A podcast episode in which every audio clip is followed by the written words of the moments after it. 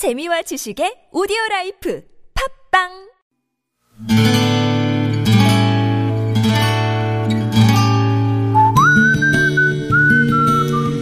여러분 기억 속에서 여전히 빛나는 당신이라는 참 좋은 사람. 오늘은 경기도 성남시에 사시는 박동훈님의 참 좋은 사람을 만나봅니다.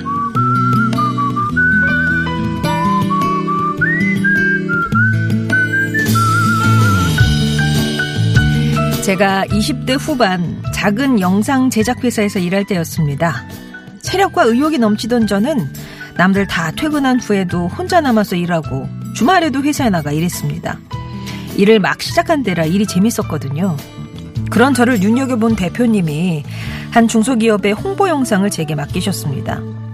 오직 잘해내야겠다는 생각뿐이던 저는 관계자 미팅도 여러 번 하고 촬영도 수시로 다녀왔습니다. 그렇게 두 달 정도 지나서 저희 사무실 직원들을 모아놓고 시사회를 가졌어요. 그런데 반응이 영 뜻밖이었습니다.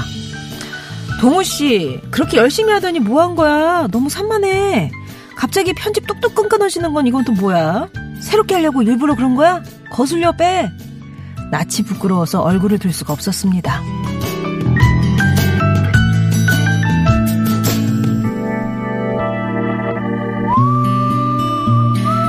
의기소침해 있던 제게 위로를 건넨 건 평소 말도 잘 하지 않던 현수 선배였습니다.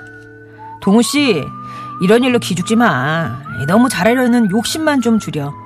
그리고 난 그 툭툭 튀는 편집도 좋더라. 그렇게 새롭게 뭐든 하나씩 시도하다 보면 나보다 훨씬 잘하겠어. 사무실 에이스인 현수 선배한테 그런 말을 듣자 다시 기운이 나더라고요. 이후 일을 하면서 선배의 그 말을 늘 생각했습니다. 그렇게 몇 년을 지나자 저도 잘한다는 소리를 들을 수 있었습니다. 하지만 언젠가부터 늘 제자리 걸음을 걷는다는 생각이 들었어요. 고민 끝에 지난달 회사를 그만두고 새로운 시작 앞에 서 있습니다. 늘 해보고 싶었던 다큐멘터리 영상을 제작해 보려고요. 욕심은 버리고 새로운 시도는 멈추지 마라. 죽비 같은 선배의 그 말을 떠올리며 멈추지 않고 다시 도전입니다.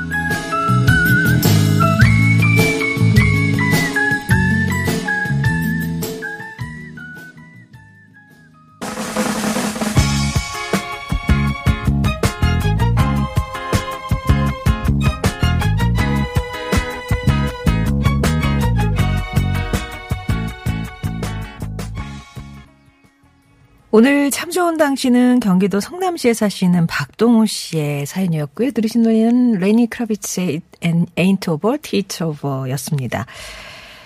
누군가가 해준 한마디가 평생 가슴에 남아있는 경우도 있고요. 박동우 씨처럼 중요한 순간마다 영향을 주기도 하는 것 같아요. 사실 동우 씨와 현수 선배는 그렇게 뭐 친한 사이도 아니었다고 하는데 워낙 에이스잖아요. 잘 나가는 하늘 같은 선배라 멀리서 동경만 했는데 그런 선배가 이러이러하게 하면 나보다 더 잘하겠다 이렇게 얘기를 하니까 인정받은 것처럼 기분이 좋았다고 하죠. 그렇게 열심히 해봐야 되겠다 용기도 생겼고요. 그래서 영상 제작 프로듀서로 일을 잘 해왔는데 어느 순간 현실이 안주한 자신을 발견하고는 선배의 그 말을 다시 떠올렸다고 합니다. 그래서 지금 새로운 음, 시작 앞에 서 있다고 하시는데 동훈 씨는 우리 이웃의 작지만 소중한 얘기를 카메라에 담고 싶으시대요. 동훈 씨가 담는 세상 어떤 모습일지 그 다큐멘터리 작품 기대하고 있겠습니다. 박동호 씨의 사연 감사드리고요. 좋은 사람들 송정혜입니다. 3부의 시작은 이렇게 여러분 얘기로 합니다. 누군가의 한마디가 평생 가슴에 남아 있으세요. 그 말을 들었던 그 순간의 얘기, 뭐 이렇게 오늘처럼 적어 주셔도 좋고요. 살면서 고마웠던 분, 어, 직장 동료나 뭐 친구에 대한 사연도 좋고요. 무슨 특별한 기념 이 어, 이벤트 날이라든가 기념일이라든가 뭐 얽힌 얘기 등 뭐 여러분의 어떤 얘기도 좋으니까 가슴속에 그 누군가 와 얽힌 얘기 보내주시면 되겠습니다. 사연을 직접 적어서 보내주셔도 되고 당신 참여 네 글자 보내주시면 저희가 연락을 드릴 때 전화 통화하시면서 사연 설명해 주시면 듣고 정리할게요. 홈페이지 게시판이나 50번 1호 문자 메시지 우물정 0951번으로 보내주시면 되겠고요. 사연이 소개된 분께는 저희가 준비한 선물도 보내드립니다.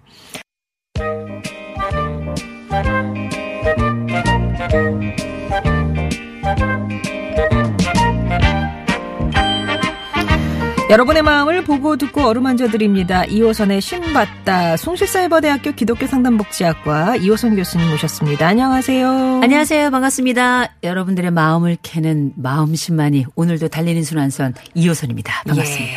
교수님과 이제 방송 준비하는 도중에 저희가 속보가 들어왔네요. 네네. 신종 코로나 바이러스 관련해서 지금 16번째 확진자가 아. 발생했다. 이제 오늘 한 명이 추가가 된 건데요. 음. 일단 이제 질병관리본부가 그 기본 조치 를한 후에 그러니까 오후 2시에 조금 더 이 환자와 음. 관련해서는 어, 자세한 사항을 공개하겠다 이렇게 얘기를 했으니까는요. 일단은 확진자가 한명더 늘었다는 거 말씀을 드리겠습니다. 자, 이런 와중에 또 고민 사연은 나눠봐야 될 텐데. 예. 뭐 교수님도 뭐 마스크나 손 씻기나 이런 거 잘 하시죠? 아주 손이 닳도록 씻고 있죠. 근데 그게 어쩌면은 이번 기회가 저희가 사실 뭐 메르스 때도 그렇고 사스 때도 그렇고 다들 경각심을 갖긴 했지만 전 국민이 이렇게 다 마스크를 쓰고 마스크가 품귀 현상이 일어나고 이런 경우는 이번이 또 처음인 것 같아요. 음. 그래서 어쩌면 전체적으로 그 우리 국민들이 이번에 더 위생에 대한 더 어, 철저한 음. 그 관리나 혹은 또 예방 예방을 위한 여러 또 교훈을 얻는 게 아닌가 싶은데 어, 지금 확진자들 속히 나으셨으면 좋겠고 네. 더 이상 확산되지 않고 음. 지금 가지고 있는 이 불확실성 때문에 불안이 많이 높아지고 있는데요. 다행히 아직 우리나라에는 사망자나 이런 안타까운 음. 사례는 들리지 않고 있기 때문에 음. 속히 종결이 됐으면 좋겠습니다. 그럼요. 예. 자, 이어선의 신받다 오늘도 여러분이 보내주신 고민 사연으로 함께 할 텐데요. 방송 중에도 나 이런 거 고민돼요. 교수님 좀 해결해 주세요 하시는 거 있으시면 보내주세요. 같이 생각해보고 해결해 드리겠습니다. 오늘의 첫 번째 고민 사연은 3496번님이 보내주신 내용인데요. 저희 아버지는 7남매 가운데 막내로 큰아버지와는 17살 차이가 납니다. 음. 그래서 아버지가 큰아버지에게 꼼짝을 못 하시죠. 게다가 저희 아버지가 30대 후반에 사기를 당해서 사업을 접을 뻔했는데 그때 큰아버지 도움으로 위기를 넘긴 적이 있어서 더더욱 꼼짝을 못 하십니다. 그런 마음의 빚 때문인지 저희 부모님은 예전부터 사촌 형들을 최대한 챙기고 도와주시려고 하는데요. 그래서인지 사촌들이 저희 부모님의 호의를 당연시하고 가끔은 좀 함부로 대하는 것 같아서 너무 불쾌하고 화가 납니다. 지난 설에도요, 가족들이 큰 집에 다 모였는데, 사촌 형이 저희 어머니한테, 저희 저 결혼 10주년 맞아서 봄에 아내랑 여행 다녀올 거 하는데, 저희 애들 나흘만 봐주세요. 미안한 내색 하나 없이 얘기를 하고, 어머니는 또 바로 알겠다고 하시는 모습을 보고, 얼마나 화가 나든지요. 그 자리에서 따져 물으려다가 어머니가 난처하실까봐 참았는데 지금 생각해도 열이 올라오네요. 저희 남매도 그때 큰아버지가 도와주신 것에 항상 감사하면서 살고 있지만 이건 아닌 것 같은데 어떻게 하면 좋을지 조언을 좀 부탁드립니다. 음. 라면서 사촌이 어, 부모님 그래서 이런 게 음. 작은 아버지 작은 어머니한테 하는 말이잖아요. 음. 쉽진 않을 것 같은데 그런 사촌형 보고 있는 게 힘들다라고 하시는 3 3496번님의 말씀이었습니다. 음. 우리가 왜 친척들 사이에도 실질적인 빚이 있거나 네. 또 어떤 빚에 대한 어, 마음의 채무로 남아 있는 이런 게 있죠. 어느 시점에 많이 도와줬다든지. 그런데 보니까 아버지하고 큰아버지 사이는 약간 조금 이중 삼중의 관계에 있는 것 같은데 보니까 큰아버지하고 지금 사연을 주신 우리 3496번님 아버님하고 보니까 17살 차이가 나는 형제예요. 음. 거의 아들이죠. 음. 음. 그런데 보니 꼼짝을 못 하셨대요. 나이 차이도 있겠지만 아마 아버지 역할을 하지 않았겠는가. 그러면 조금 엄하게 음. 이렇게 동생들을 살펴봤던 분들이 아닌가, 분이 아닌가 이런 생각이 드는데 대신에 도움도 또 위기의 순간에 딱 주셨던 것 같아요. 30대 말에 사기를 당했는데 그 30대에 어, 그 위기를 딱 넘길 수 있도록 큰 도움을 한번 제대로 네. 딱 주신 네. 거죠. 그렇다 보니까 마음의 빚이 있으셨는데 알고 봤더니 어, 빚은 큰아버지에게 졌는데 마음의 빚은 근데 받기는 그 아들이 받는 것 같은 음. 너무 당연하고 어떻게 보면 그 호의를 마치 권리처럼 생각하는 사촌형의 그런 태도가 너무 화가 나는 거죠. 음. 자식 입장에서는. 음. 이해가 되긴 되는데 이 사연을 주신 분 생각에서는 야 니네 아버지한테 빚졌지 너한테 빚졌냐 이런 그래. 생각이 들잖아요. 예. 그 보니까 아버지가 또 그 빚졌 빚은 다 갚지 않았나 저는 이런 생각이 좀 드는데 어, 우리가 이런 상황이 의외로 좀 많아요. 아, 의외로. 집집마다? 그럼요. 예. 옛날에 특별히 형제들이 많았던 집들 사이에는 우리가 왜 마치 하나의 그 거의 마을이잖아요. 음. 열 형제다 그러면 그 밑에 식솔까지 같이 낳은 아이들 그 손주까지 하면은 거의 그한 민족을 형성할 정도로 그렇다 보니까 어려움이 생겼을 때 도움을 주고받았거나 근데 이제 어 문제는 그 도움을 주고받은 게 그 세대로 끝나면 좋지만 이게 심정의 연좌제처럼 음. 다음 세대까지도 그 빚을 갚아야 되는 것 같은 그런 심리적 채무감을 갖고 있는 경우들이 요새 많진 않지만 드물게 있더라고요. 음, 음. 그런데 생각해 보면 아니 이건 윗세대로 끝난 거고 다음 세대까지 이어질 건 없는데 더군다나 어 자기 그 어머니 입장에서 또 아버님 입장에서 보자면 조카 손주들을 어, 맡아서 음. 뭐 전적으로 키우는 건 아니지만 뭐 여행 중에 맡아 예, 여행 중에 맡아 주시고 그게 이상한 일은 아니에요. 그럴 수는 있는데 너무 당당하게 너무 또 뻔뻔하게 이야기하는 것 같으니까 음. 자식들 입장에서 속이 상하는 거거든요. 근데 이제 생각해 보면 우리가 어 이런 경우가 있을 때는 전 두 가지는 한번 살펴봐야 될 것 같아요. 어첫 번째로는 부모님 생각은 어떠신가? 아. 왜냐하면 어 우리가 잘 모르는 그 채무를 다 갚았을 수는 있어요. 음, 다 음. 갚았을 수는 있는데 실제 그 채무를 어, 뭐, 우리가 돈의 부분이다. 그럼 돈을 갚았다 하더라도 나중에 밥이라도 한번 사잖아요. 음. 그런 심정으로 큰아버지에게는 돈을 갚았을지 모르겠지만 직접적으로 큰아버지에게 뭔가를 하지는 않았을 혹은 음. 뭔가를 더 하고 싶지만 그럴 만한, 어, 그왜 도움은 주지만 됐어. 도움 안 받아. 이렇게 약간 친데레라 그러나요? 음. 무뚝뚝하지만 도움을 주시는 분들에게 어떻게 은혜를 갚아야 될지 모르는 경우들이 생겨나요. 큰아버지에게 직접적인 뭔가를 할수 어, 원치 않으셔서 하지 못하셨기 때문에 그 자녀 세대에게라도 음. 뭔가를 하고 싶은 부모님 마음인 것 같은데 이 부모님은 이 상황에 대해서 어떻게 생각하시는지 약간 음. 불편함을 가지고 계신지 아니면 아니야 그건 우리가 당연히 해야 되는 거야 이렇게 느끼시는지 음. 당사자인 부모님께 한번 그 심정을 여쭤보는 거 되게 중요하고요. 네. 자식이 볼 땐 불편하지만 네. 아 그러면 부모님이 예. 나 정말 해주고 싶어 괜찮아 음. 그러면 뭐 그냥 어, 그건, 괜찮은 거예요? 그거는 그 빚진 자의 마음값은 따로 있어요. 아. 내가 지불하고 싶은 만큼 충분히 지불을 해야 내가 마음이 편안한 거거든요. 더군다나 이게 어려움도 있지만 고마움도 함께, 함께 있다는 건 완전히 마음으로 이렇게 딱 묶여 있는 상태예요. 고마움과 또 약간 두려움이 두 가지가 음. 함께 있을 때는. 근데 지금은 나이가 많은 또 나이가 많아진 시점이기 때문에 두려움은 거의 없을 거고요. 음. 고마움만 남아 있을 거예요. 음. 음. 그 시점에 부모님이 가지고 있는 고마움의 값은 자식 세대가 생각하는 고마움의 크기하고 다를 수 있다는 거죠. 네. 그래서 이거는 어 그런 호의를 베푸는 당사자인 부모님께 좀 여쭤봐야 할 주제이고요. 두 번째, 큰아버지가 이거 알고 계신가? 싶은 거. 어, 그럴 수 있잖아요. 그 자식 세대가 철없이 작은 아버지, 작은 어머니에게 그렇게 뻔뻔하게 요청하고 있는데 정작 큰 아버지는 그 상황을 알고 계신가? 음. 오히려 그런 도움을 주셨지만 어 오히려 내 동생에게 이런 도움이나 음. 이런 거는 안 받아 하는 형님들도 많이 계신데 의외로 그 자식들이 그 틈새를 파고 들어가서 어 전혀 관계 없고 음, 어떻게 보면 세대 간의 분리를 할 필요가 있는 건데도 음. 불구하고 마치 자기들이 돈을 혹은 마음의 빚을 주어서 그 빚을 받는 것처럼 이렇게 생각하는 경우도 있기 때문에 큰아버지에게도 살짝 한번 떠보셔야 되지 않겠나. 네. 아, 큰아버지 지금 이제 그 손주들 이름 이렇게 언급하시면서 와서 이제 저희 어머니 집에서 놀고 있는데 많이 컸네요. 나흘 동안 형님 그 여행 다녀 오신다 그러는데 어. 어 같이 이게 있는 거 보니까 좋기도 한데 어머니가 허리가 좀 안 좋으셔서 좀 걱정이 되기도 해요. 이런 식으로 돌려서 돌려서 큰아버지가 이 사실을 인지하고 계신지 음, 음. 이런 것들을 좀 확인하고 어 싶네요 저는. 네.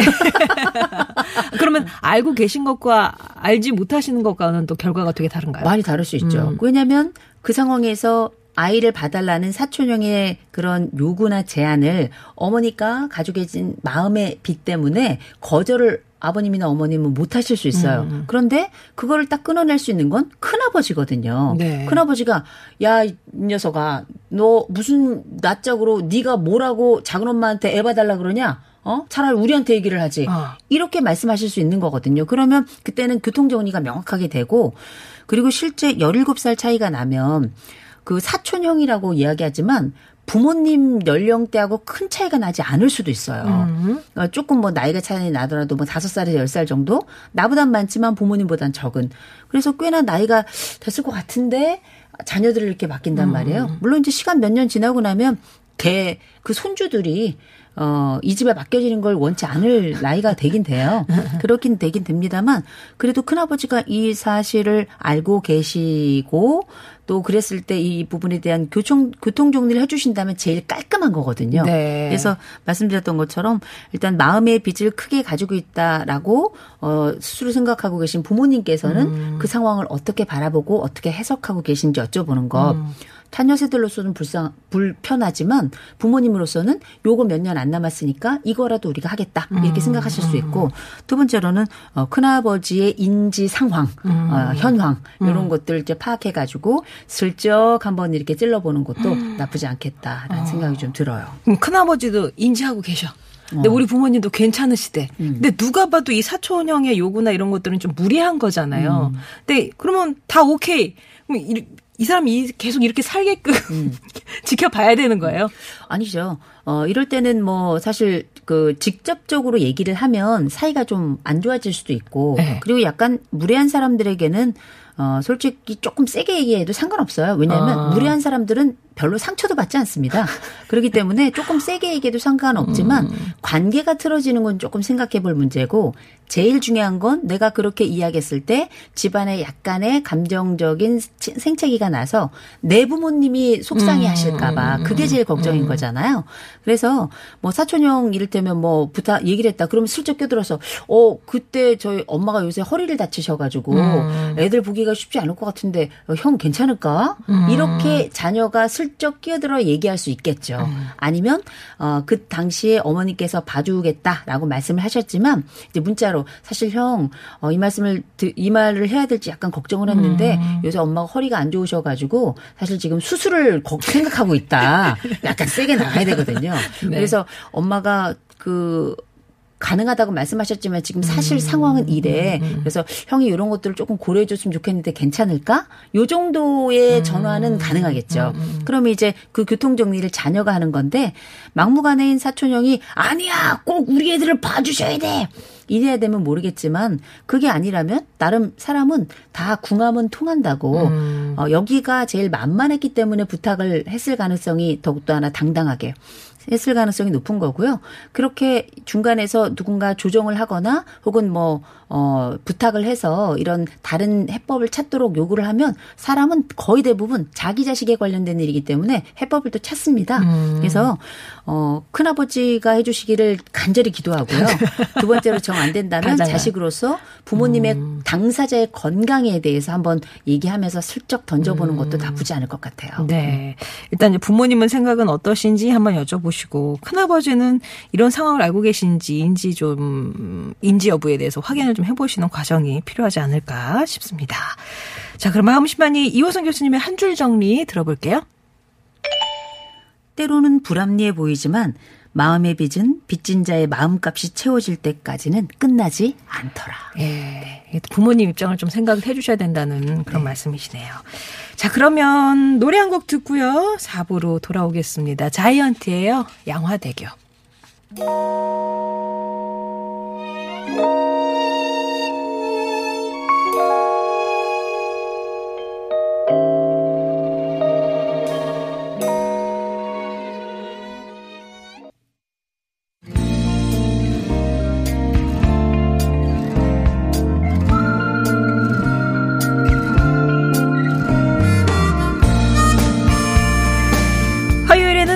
해결하지 못하는 크고 작은 걱정 고민들 머리 맞대고 함께 고민해보고 있습니다. 2호선의 신받다. 자, 이제 두 번째 사연 함께 하죠. 5513번님이 보내주신 고민인데요.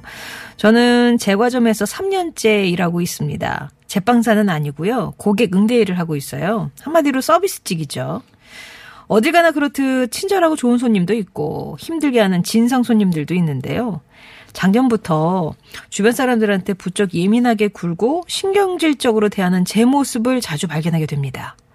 아무래도 이러면서 받은 스트레스와 불쾌함을 만만한 주변 사람들한테 푸는 것 같은데요. 특히 엄마랑 남자친구랑 말다툼을 할 때는 악다구니가 절정에 이릅니다. 일부러 상대가 상처를 받을 말만 골라서 하고요. 속에 있는 화를 다 끌어내야만 끝이 나요. 처음에는 죄책감도 들고 후회도 많이 했는데 어느새 무뎌졌는지 정 같지도 않더라고요. 일을 하면서 기쁘고 보람을 느낄 때도 많지만 왜 나는 괴물이 되어가는 건지 제 자신이 무섭습니다. 라는 아, 5513번님. 왠지 서비스직 일하면서 받은 스트레스를 내가 풀고 있는 게 아니냐, 주변 사람한테. 음. 그런 내 모습이 너무 싫다는 그런 사연이었네요. 아, 이게 참 희한해요. 제가 음. 그 전에 그 우리가 흔히 감정 노동이다 이런 얘기하고 특별히 이제 기업 쪽에서는 CS라고 보통 그래서 고객 만족 Customer Satisfaction이라고 하는 고객 만족 줄여서 CS라고 많이 음. 부르는데 음. CS 교육 같은 걸 가서 보기도 하고 그 뒤로 이제 이런저런 그 프로젝트를 받아서 그 이제 그 지원금을 좀 음. 받아가지고 감정 노동 하시는 분들에 대한 연구를 몇 년간 한 적이 있어요. 근데 너무나 깜짝 놀란 게 뭐냐면 이렇게 자극적이고 은히 흔히 말하는 이제 블랙 컨슈머라고 하는 진상 고객들 이런 진상 고객들하고 오래 일했던 분들이 놀라울 정도로 이런 비슷한 고백을 하세요. 아. 나도 모르게 내가 다른 사람들에게 이렇게 굉장히 아주 공격적이고 아주 아. 화를 많이 내고 예민해지고 이런 나를 발견하면서 내 스스로가 너무 미웠다. 네. 이런 그 인터뷰를 많이 했었거든요. 제가 동일한 인터뷰를 또 보는 것 같은 느낌이어서 되게 안쓰럽고 되게 짠해요. 음, 음, 음. 근데 이게 지금 보니까 3년째 일하고 계신데 고객 지금 빵집에서 일한다고 네. 하셨잖아요. 이게 한 면 생각해 보면 빵 만드는 게 쉬울 수도 있어요. 왜냐하면 음. 빵은 말이 없잖아요. 빵은 말이 없어요. 음. 그런데 실제 빵집이라 하더라도 우리가 끊임없이 다양한 고객들이 오는데 다양한 손님들이 오다 보면 그 손님들 중에는 정말 각색 손님들 다 오고요. 더군다나 이게 어쨌든 먹는 거라 가지고 음, 음. 자기 입에 안 맞으면 뭔가 문제가 있다고 생각해서 아무 말이나 하는 분들이 많아요. 물론 재밌어서 빵집에서 빵 터지는 경우도 있겠죠. 그러나 실제 속이 터지는 경우들이 더 많기 때문에 아 마 3년 정도 일하시는 동안에 첫째 얼마나 쉬셨는지 모르겠어요. 아. 어. 오랫동안 아마 쉬지 못했을 가능성이 높다라고 생각이 음. 들고요. 이 고객 응대라고 하는 게 단순히 그냥 고객만 응대하는 게 아니라 요새는 빵집에서 커피도 같이 이렇게 네, 하시는 네, 경우들이 네. 되게 많아요. 그렇다 보면 커피에 대한 불만과 빵에 대한 불만을 함께 가지고 오는데 흔히 우리가 알고 있는 진상 고객들 말이 고객이지 진상이 무슨 고객이에요. 고객은 고객 다워야 고객인 겁니다. 음. 어, 왕 같은 사람이라야 고객이 될 수 있는 거지 왕이 아닌데 고객을 왕이라고 부르는 건 좀 이상하다고 생각을 해요. 그런데 뭐뭐 상담을 통해 가지고 그 고객들 한 사람 한 사람을 다 좋은 그야말로 고객이 되도록 하면 좋겠지만 그건 어렵잖아요. 제가 그래서 이 사연을 보자마자 잽싸게 음. 어 우리가 늘 알고 있는 진상 손님들의 유형들을 좀 제가 찾아봤죠. 아, 예, 예. 네, 첫 번째가 뭐냐? 아, 기선제압형. 야! 뭐 이런 거 있죠. 너나 네, 일단 소리 뭐, 큰 소리 냅다 네. 고성 지르고요. 음. 그다음에 상대방을 완전히 제압하고 아, 특별히 이런 고객 응대는 거의 대부분 여성들이 하거든요. 네. 이런 고압을 고압적으로 하는 사람들은 보면 남성들이거나 아니면 이제 흔히 옛날에는 백화점 이런 데 보면 돈 던지고 소리 지르고 무릎 꿇고 나오라 그래. 너 알지? 뭐 이런 거 많이 하죠.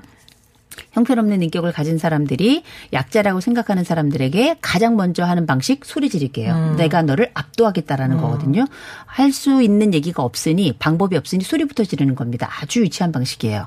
두 번째가 어, 일명 사사건건 그 어, 불만을 토로하면서 끊임없이 사람을 괴롭히는 좀비형이 있습니다. 아. 그래서 상대방마저도 좀비를 만들어 버리는 그 좀비가 물면 좀비가 되죠. 네. 지금 우리 사연을 보내주신 5513님도 지금 거의 심정적으로는 영혼의 좀비가 된 상태라고 저는 생각을 해요. 그만큼 지쳐 있는 거죠. 아. 거기다가 세 번째가 어, 한 가지 아흔아홉 가지 잘했는데 한 가지 결점 있으면 그거 물고 늘어지는 음, 음, 음. 그 아주 어, 소심 불만 형들이 있습니다. 음. 아, 이런 분들 계시고 또 하나는 뭐냐면 서비스 이거 해줘 저거 해줘 계속 요청하는 지속 서비스 요청형이 있어요. 아. 어, 요 이름은 제가 붙인 겁니다. 네. 자, 음. 그런데 어쨌든 이런 그 이게 어, 현장에 계신 분들이 저한테 정말 재밌는 얘기 해줬어요. 진상 고객은 짐승 고객이다. 이렇게 음. 얘기하더라고요. 그만큼 함께 그 일에서 만나기 어렵고 특별히 어, 만나고 난 다음에는 내가 물어 뜯긴 것 같은 느낌이다 이런 얘기를 하는데 이런 세월이 계속 쌓이고 적체가 되면 나도 모르게 그들이 나에게 해주었던 그 감정 쓰레기통처럼 나를 썼던 그 장면을 나도 누군가 쏟아낼 곳에다가 그렇게 유사하게 하는 일종의 절반의 학습 효과 같은 게 생겨나거든요. 음. 그러니까 이제 가족들이 볼 때는 얘가 그전엔 안 그랬는데 왜 이렇게 예민해질까? 음. 아니면은 얘가 어 아직 젊은데 벌써 갱년기인가? 음. 뭐 이런 생각도 들고 또 갱년기라고 그래서 무조건 나쁜 건 아닙니다만 감정적인 통제가 잘 안 될때 음. 우리가 상징적으로 그렇게 이야기를 하잖아요.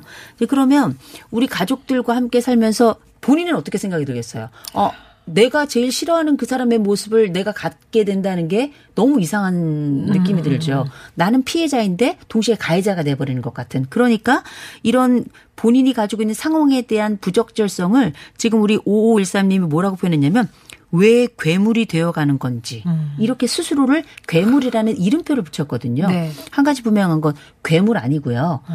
괴물 같은 환경 속에 노출되어서 누군가가 나의 괴물이라고 말해주는 것 같은 느낌이 드는 거예요. 음. 전혀 괴물 아닙니다. 먼저 좀 말씀드리고 싶고 그러면 이런 상황에서 우리는 어떻게 대처해야 그렇죠. 되고 또 나는 무엇을 할 수 있을까? 음. 그러니까 몇 가지가 있을 텐데요. 첫 번째, 어, 지금 이제 고객 응대를 하고 계시잖아요. 근데 그 고객들 중에 보면 진상 고객은 딱 정해져 있어요. 정해져 있어요. 음. 늘 하던 그런 행태를 하는 사람들이 꼭 그거 하거든요. 네. 그래서 흔히 기업에는 블랙리스트라는 게 있거든요. 네. 요새 공기업이든 사기업이든 전화를 거시면 고객센터에 항상 먼저 흘러나오는 문구 있는 거 아시죠? 예. 어, 지금 전화 받고 있는 분은 음, 당신의, 어, 가족일, 당신의 가족일 수 있으니까 예. 어, 함부로 하면 가만두지 않겠다. 뭐 이런 방식이지만 굉장히 부드럽게 음. 이렇게 설명을 하고 있는데 이런 빵집이라든지 개인 서비스 업을 하는 곳에선 그런 문구도 없고 음. 또 이런 부분들에 대해서 도움을 청할 공식 기관이 없어요. 네. 망가뜨려서 확 그냥 음, 안 팔았으면 좋겠는데 너한테는 안 팔아 막 이러고 싶잖아요. 근데 이제 나도 직원이다 보니 네. 그럴 수가 없는데 첫 번째 어 내가 이런 위험에 처했을 때 어 그 상황에 도움을 줄 수 있는 사람이 매장 내에 있는지 네. 그거 먼저 좀 여쭤보고 싶어요. 그거 되게 중요해요. 아. 그래서 어떻게 대부분의 조금 큰 기업에서는 특별히 이런 고객 응대를 해야 되는 이런 기업에서는 일반 상담을 하다가 어렵거나 혹은 굉장히 고통스럽게 만든 이런 진상 고객들을 단독으로 이렇게 다루는 그 집단이 또 따로 있어요. 일종의 아. 전문가 집단이라고 봐야 되겠죠. 예. 근데 이제 여긴 그런 경우가 없으니까 사장님도 좋고요. 누군가 이렇게 강력하게 그 음. 상황을 컨트롤 해줄 수 있는 사람이 있다면 도움 청하셔야 돼요. 네. 어, 당하고 계시지 말고요. 음. 그다음에 두 번째로는 어, 보통 매장에 CCTV가 있습니다. 음. 근데 CCTV가 있는 것도 알고 그게 보통 이제 들어가는 입구에만 CCTV가 있다 이렇게 써 있는 경우가 많이 있거든요. 그거는 도둑을 예방하기 위한 거예요. 음. 대부분은. 그런데 그거 말고 일하는 매장 그 고객 응대하시는 분 바로 뒤에 사장님하고 좀 협의를 하셔가지고요. 음. 어 CCTV 녹화 중고 그 팸, 그 상징적으로 그 CCTV처럼 생긴 그림 있는 거 있잖아요. 네네네. 네, 네. 그거, 그 사람이 보이는 그 뒤쪽에 다 하나 붙여 놓으시고요. 아, 손님이 볼 예. 위치에다가. 예, 붙여 놓으시고 네. 그 밑에다가, 어, 지금, 여러분이 만나는 뭐 이 그 우리 직원은, 직원은, 여러분의 가족입니다. 우리의 어. 가족입니다. 뭐 이렇게 하나만 해놔도 어. 사실은 그걸 직접 보고 소리를 지른다면 그거는 진짜 심각한 사람인 거예요. 네. 그래서 요 문구나 그 CCTV와 관련된 걸 뒤에다 하나 붙여놓는 거. 어. 그거 되게 아무것도 아닌 것 같지만 어, 함부로 하는 있어. 사람들의 심정을 낮추고 어. 함부로 못하게 하는 그런 어, 가시적인 효과가 있고요. 예. 세 번째는 사장님하고 좀 협의를 해주셔야 돼요. 음. 이런 사람한테는 안 판다. 음. 어, 이거 명료 명백하게. 예. 음. 그러면 왜냐 이렇게 소리를 지르고 함부로 하고 이런 사람들이 있잖아요. 그러면 이 사람들 주변에 있는 사람들도 이 사람 이상하다는 걸 알아요. 그럴 때 저희 그 회사 방침상 어 그 손님께는 저희가 빵을 판매하지 않습니다. 어. 어. 어, 저희가 최상의 조건으로 만든 빵이기 때문에 손님에게 빵을 파지 않는다라고 하는 그런 기본적인 진상 고객에 대한 대응 방식을 사장님하고 좀 협의를 해야 될 필요가 있지 음, 않겠나. 음, 음. 그렇지 않고서는 이 일을 오래 할 수가 없어요. 네. 영혼이 좀 먹는 일이거든요. 네. 사, 실 마음 같아서는 욕을 하고 싶잖아요. 어, 저만 그런가요? 저는 입장을 바꿔놓고 음. 생각해 보면 저는 막 이렇게 마음으로는 상상을 막 하게 될 것 같아요. 욕을 음. 막 이렇게 막 바가지로 막 쏟아내는 이런 그리고 막 어, 이렇게 만화 같은 데 보면 욕이 막 나가서 상대방 이렇게 막 이렇게 박히는 그런 네. 만화상, 만화적 상상 있죠? 그런 걸 해보게 되는데 실제 이런 그 기본적인 대응은 이렇게 가시고요.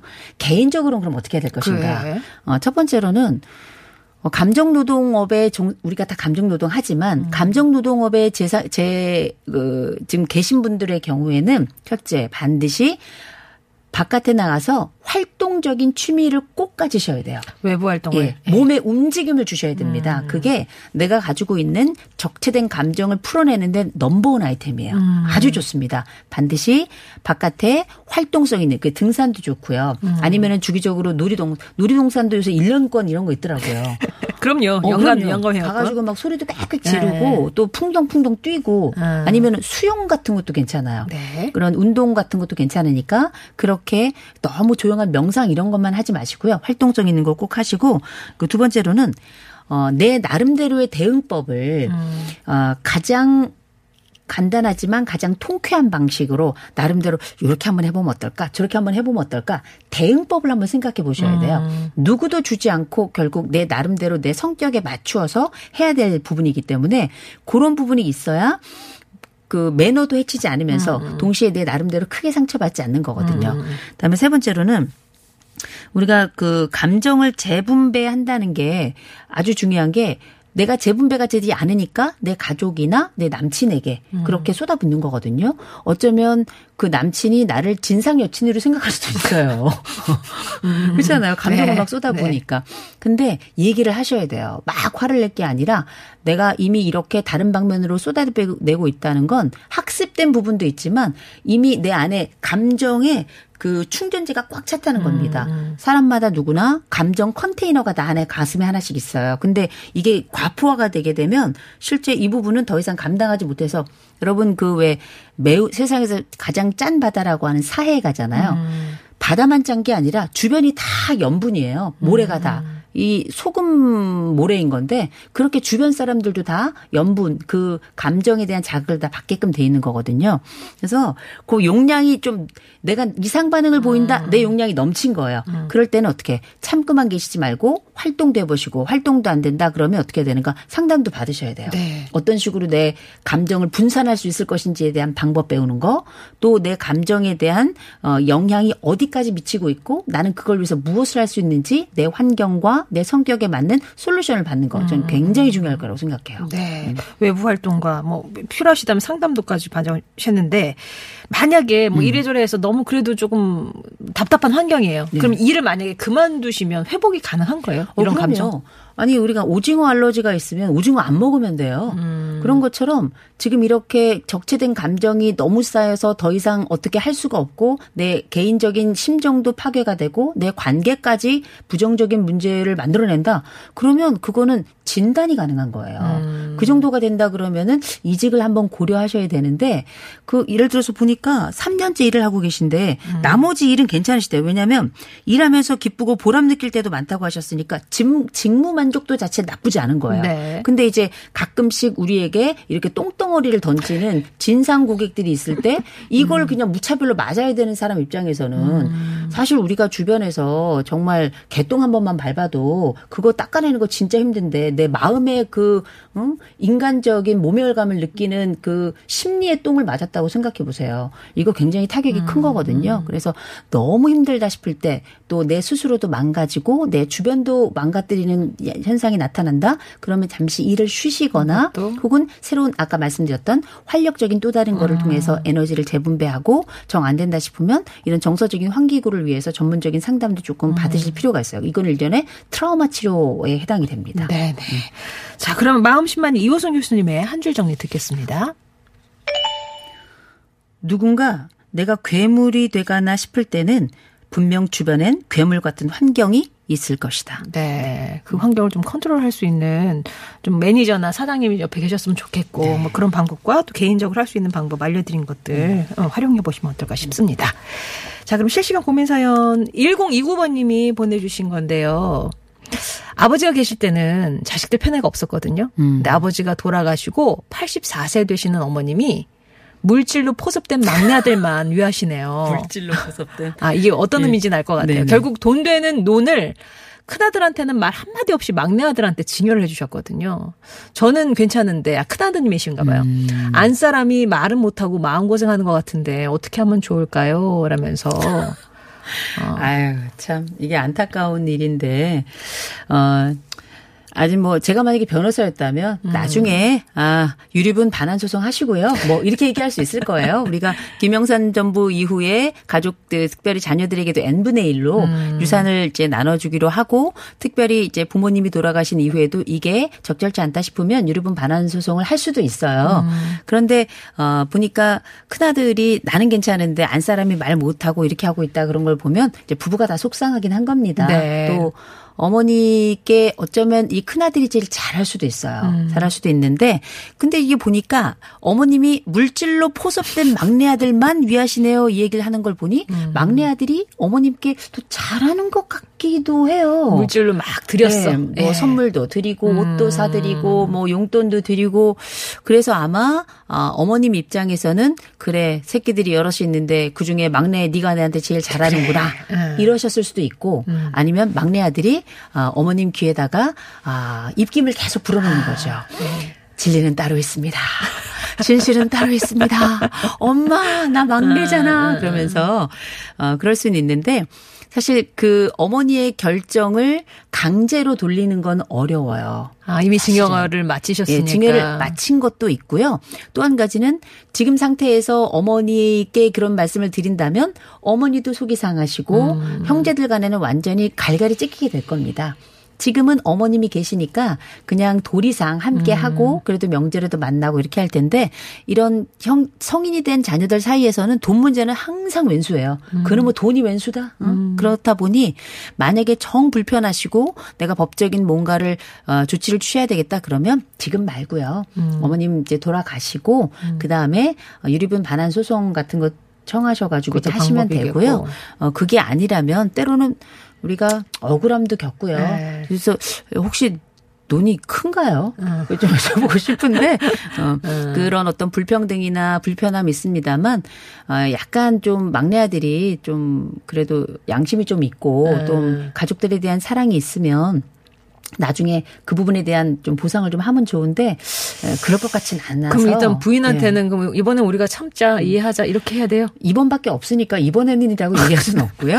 네. 어, 다만 어, 나도 답답하고 속은 음. 상한데 이 부분에 대해서 어, 어머님이 결정하셨으니까. 어, 음. 어머니, 나는 어머니를 사랑하고, 자, 당신한테도 좀 미안한 마음이 있지만, 어, 나는 어머니께 내가 받은 사랑, 이것이 음. 어, 어머니가 나에게 준 가장 큰 아름다움이고, 행복한 기억, 유산이라고 음. 생각한다라고. 당신 속상하지? 네, 한번 위로해 주시면서. 한 번쯤은 위로가 필요하겠죠. 예.